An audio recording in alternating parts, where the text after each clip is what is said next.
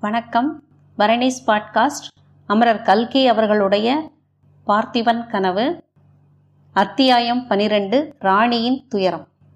சிவனடியார் படகிலிருந்து இறங்கின உடனே அருள்மொழி அவரை நமஸ்கரிச்சுட்டு நிமிர்ந்து பார்த்தாள். அவளுடைய கண்களில் நீர் ததும்பியது. சுவாமி விக்ரமன் எங்கே? என்ற சோகம் நிறைந்த குரலில் அவள் கதறி விம்மிய போது சிவனடியாருக்கு மெய் சிலிர்த்தது. பொன்னன் முகத்தை திருப்பிக் கொண்டான். மரங்களின் மீதிருந்த பறவை இனங்களும் அந்த சோகக் குரலை கேட்க சகிக்காததைப் போல் சிறகுகளை அடித்து கொண்டு பறந்து சென்றன.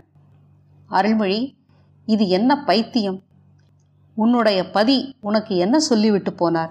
நீ வீர தாயாக இருக்க வேண்டுமென்று அவர் சொன்ன கடைசி வார்த்தையை மறந்து விட்டாயா? இப்படியும் தைரியத்தை இழக்கலாமா? வா அரண்மனைக்கு போய் சவகாசமாக பேசலாம் என்றார் சிவனடியார். மாஞ்சோலைக்கு இடையே அமைந்திருந்த அழகிய பாதை வழியாக எல்லோரும் வசந்த மாளிகைக்கு சேர்ந்தார்கள். ஒரு காலத்தில் எவ்வளவோ குதூகலமும் கொண்டாட்டமுமாய் இருந்த வசந்த மாளிகை இப்போது பொலிவிழந்து சூன்யமாய் காணப்பட்டது. அரண்மனை ஊழியர்களின் முகங்களும் கலையின்றி சோகம் நிறைந்து தோன்றின. மாளிகை முன் மண்டபத்திலே புலித்தோல் விரித்திருந்த உயரமான பீடத்தில் சிவனடியார் அமர்ந்தார். அருள்மொழி கீழே வெறும் தரையில் உட்கார்ந்தாள். அம்மா உன் மனத்தை கலங்க விடக்கூடாது. என்று சிவனடியார் ஆரம்பித்த போது அருள்மொழி அவரை தடுத்து துக்கம் பொங்கும் குரலில் கூறினாள். ஐயோ மனத்தை கலங்க விடக்கூடாது என்கிறீர்களே. மனத்தை தான் நான் கல்லாக செய்து கொண்டு விட்டேனே. என் தேகமல்லவா கலங்குகிறது? குழந்தையை நினைத்தால் வயிறு பகீர் என்கிறதே. குடலெல்லாம் நோகிறதே. நெஞ்சை இறுக்கி பிழிவது போல் இருக்கிறதே. நான் என்ன செய்வேன் சுவாமி? விக்கிரமனை காப்பாற்றுகிறேன் என்று வாக்கு கொடுத்தீர்களே. அந்த வாக்கை நிறைவேற்றினீர்களா? ஏன் நிறைவேற்றவில்லை அருள்மொழி? நிறைவேற்றிதான் இருக்கிறேன். விக்ரமனுடைய உயிரை காப்பாற்றுவதாக உனக்கு வாக்கு கொடுத்தேன். அவனுடைய உயிரை காப்பாற்றிதான் இருக்கிறேன். விக்ரமனை வீர மகனாக செய்வதாக அவனுடைய தந்தைக்கு வாக்களித்திருந்தேன். அதையும் நிறைவேற்றியே இருக்கிறேன். அம்மா நீ மட்டும் அன்று காஞ்சியில் பல்லவ சக்கரவர்த்தியின் நீதி சபையில் இருந்திருந்தால் உடல் பூரித்திருப்பாய்.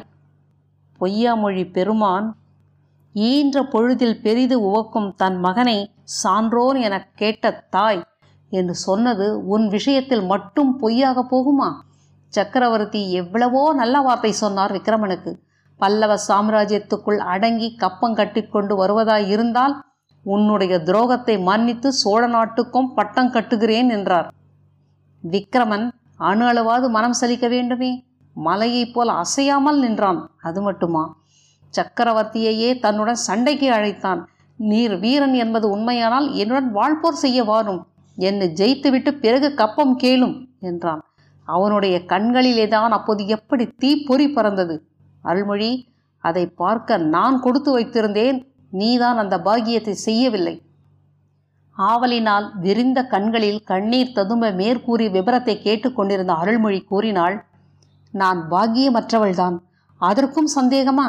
பதியை போர்க்களத்தில் பலி கொடுத்துவிட்டு இந்த உயிரை வைத்துக் கொண்டிருக்கிறேன். மகன் தேச பிரஷ்டனாகி கண்காணாத தேசத்துக்கு போன பிறகும் உயிர் வைத்துக் கொண்டிருக்கிறேன் சுவாமி. பல்லவ சக்கரவர்த்தி உறையூருக்கு வரப்போகிறார் என்று சொல்கிறார்களே அது உண்மையா? அப்படி வந்தால் அவர் காலில் விழுந்து என்னையும் விக்ரமனை அனுப்பிய இடத்துக்கே அனுப்பிவிடுங்கள் என்று வேண்டிக் கொள்ளப் போகிறேன். என்ன சொன்னாய் அருள்மொழி?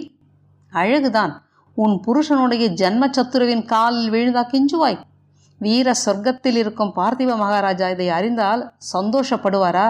யோசித்துப்பார் ஆமாம் அவர் சந்தோஷப்பட மாட்டார் நானும் அவருடைய சத்ருவிடம் பிச்சை கேட்க போக மாட்டேன். ஏதோ ஆத்திரப்பட்டு சொல்லிவிட்டேன். ஆஹா அவர்தான் என்னவெல்லாம் ஆகாச கோட்டை கட்டினார். கன்னியாகுமரியில் இருந்து இமய பர்வதம் வரையில் புலிக்குடி பறக்க வேண்டும் என்று ஆசைப்பட்டாரே. அவருடைய பிள்ளைக்கு இந்த பெரிய தேசத்தில் இருக்கவும் இடமில்லாமல் போய்விட்டதே. பார்த்திப மகாராஜா வேறொரு மணக்கோட்டையும் கட்டவில்லையா அம்மா? சோழ ராஜ்யம் கடல்களுக்கு அப்பாலுள்ள தேசங்களிலும் பரவ வேண்டும் என்று அவர் ஆசைப்படவில்லையா? ரகசிய சித்திர மண்டபத்தில் அவர் எழுதியிருக்கும் சித்திரங்களை கொஞ்சம் ஞாபகப்படுத்திக்கொள். ஐயோ அவருடைய ஆசை இம்மாதிரியா நிறைவேற வேண்டும்?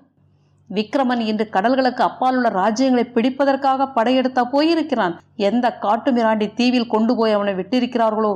காட்டிலும் மலையிலும் எப்படி அலைந்து கஷ்டப்படுகிறானோ? ஏன் என்னை ஏமாற்ற பார்க்கிறீர்கள் சுவாமி? உன்னை நான் ஒரு நாளும் ஏமாற்ற மாட்டேன் அம்மா. உன்னை ஏமாற்றி எனக்கு என்ன காரியமாக வேண்டும்? உன் மகனுக்கு ஒரு குறையும் வராது என்பது என் நம்பிக்கை. விக்ரமனுக்கு முன்னால் யாரும் தேச பிரஷராகி காட்டுக்கு போனதில்லையா? ராமர் போகவில்லையா? பஞ்ச பாண்டவர்கள் போகவில்லையா? விக்ரமன் கடல்களுக்கு அப்பால் உள்ள நாடுகளில் அனுபவிக்கும் கஷ்டங்கள் எல்லாம் அவனுடைய வீர பராக்கிரமங்களை இன்னும் அதிகமாக வளர்க்கும். திரும்பி தாய் நாட்டுக்கு அவன் வரும்போது ஐயோ அவன் வர வேண்டாம் சுவாமி வர வேண்டாம். தாய் நாட்டில் காலடி வைத்தால் சிரசாகின என்றுதான் சக்கரவர்த்தி விதித்திருக்கிறாரே. எங்காவது கண்காண தேசத்திலாவது அவன் உயிரை வைத்துக் கொண்டிருக்கட்டும். அதுவே போதும் என்றாள் அருள்மொழி. ஆனால் அப்படி அவன் வராமல் இருக்க முடியாது அருள்மொழி. என்றைக்காவது ஒரு நாள் அவன் வந்துதான் தீருவான். தாயின் பாசமும் தாய் நாட்டின் பாசமும் அவனை கவர்ந்து இழுக்கும். இந்த இரண்டு பாசங்களை காட்டிலும் வலிமை பொருந்திய இன்னொரு பாசமும் சேர்ந்திருக்கிறது. உனக்கு அது தெரிந்திருக்க நியாயமில்லை என்று சொல்லி நிறுத்தினார் சிவனடியார். என்ன சொல்கிறீர்கள் சுவாமி? ஆமாம் தாயின் அன்பையும் தாய் நாட்டு பற்றையும் காட்டிலும் பெரியதொரு சக்தி அவனை திரும்பவும் இந்த தேசத்துக்கு வரும்படி இழுக்கும். அது ஒரு இளம் பெண்ணின் கரு விழிகளில் உள்ள காந்த சக்திதான் அம்மா. நான் இன்று வரை பற்றறுத்த துறவியானாலும் பூர்வாசனத்தில் ஸ்திரீ பிரேமையினால் ஏற்படும் இன்பத் துன்பங்களை அறிந்தவன். இது என்ன சுவாமி? நீங்கள் சொல்வது எனக்கு விளங்கவில்லையே. விக்ரமனுக்கும் ஸ்திரீ பிரேமைக்கும் என்ன சம்பந்தம்? என்று வியப்புடன் கேட்டாள் அருள்மொழி. சிவனடியார் புன்னகையுடன் கூறினார் ஒவ்வொரு தாயும் தன் மகனை பற்றி இப்படிதான் வெகு காலம் எண்ணிக் கொண்டிருக்கிறாள். கடைசியில் நேருக்கு நேர் உண்மையை காணும்போது திடுக்கிடுகிறாள். நீயாவது முன்னாலேயே தெரிந்து கொள்ளம்மா உன் மகன் விக்ரமன் காஞ்சி நகரின் வீதியில் ஒரு கன்னியை சந்தித்தான். அவனை குறுக்கும் நெடுக்குமாய் சங்கிலியில் பிணித்து குதிரை மீது கட்டிக்கொண்டு போன போதுதான் இந்த சந்திப்பே ஏற்பட்டது. அந்த நிலையிலேயே அந்த பெண்ணும் தன்னுடைய உள்ளத்தை அவனுக்கு பறிகொடுத்து விட்டாள். இது நான் கேட்டதும் ஊகித்தும் அறிந்த விஷயம். ஆனால் நேரில் நானே ஒரு அதிசயத்தை பார்த்தேன். மாமல்லபுரத்து கடற்கரையில் விக்ரமனை ஏற்றிச் சென்ற கப்பல் கிளம்ப கரையோரமாய் செல்ல ஆரம்பித்த சமயத்தில் அந்த பெண் காஞ்சியிலிருந்து ஓடோடியும் வந்து சேர்ந்தாள். மறுபடியும் அவர்களுடைய கண்கள் சந்தித்தன.